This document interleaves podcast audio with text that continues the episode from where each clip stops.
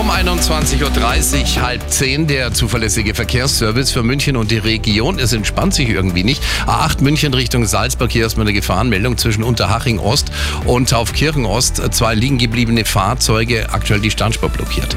A8 München Richtung Stuttgart, Höhe Rastplatz Fuchsberg, mehrere liegen gebliebene Fahrzeuge. Der Parkplatz ist aktuell geschlossen, dauert bis morgen früh 18 Uhr, Entschuldigung, bis morgen Abend 18 Uhr. Dann haben wir die A99, die Westumfahrung Richtung Nürnberg, Tunnel Aubing, Unfall mit einem LKW, die rechte Spur blockiert.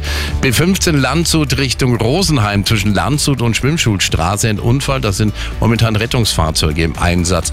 Dann haben wir die A95 Garmisch-Partenkirchen Richtung München zwischen Wolfratshausen und Schäftland, rechte Spur blockiert, Vorsicht ein Pannenfahrzeug. Und rüber zur A9 München Richtung Nürnberg zwischen Allershausen und Pfaffenhofen um einen Unfall, da ist auch die Standspur dicht.